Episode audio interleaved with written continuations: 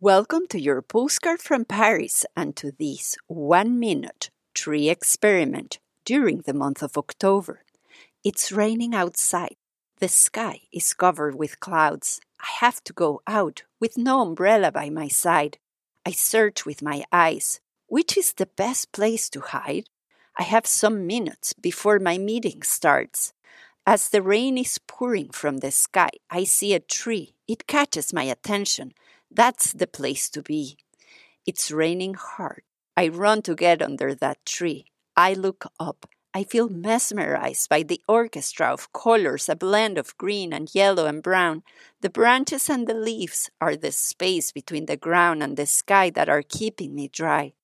I manage to capture a picture to remind me of this moment that it's making me feel something. If I hadn't gone out, I would have missed this opportunity to be under this tree, to savor these emotions and the sparkle of creativity to write you this postcard. My question for you today is Can you go outside and stand under a tree and look up? What do you see? Is there a contrast of colors? Are there still leaves on the tree? What do you feel?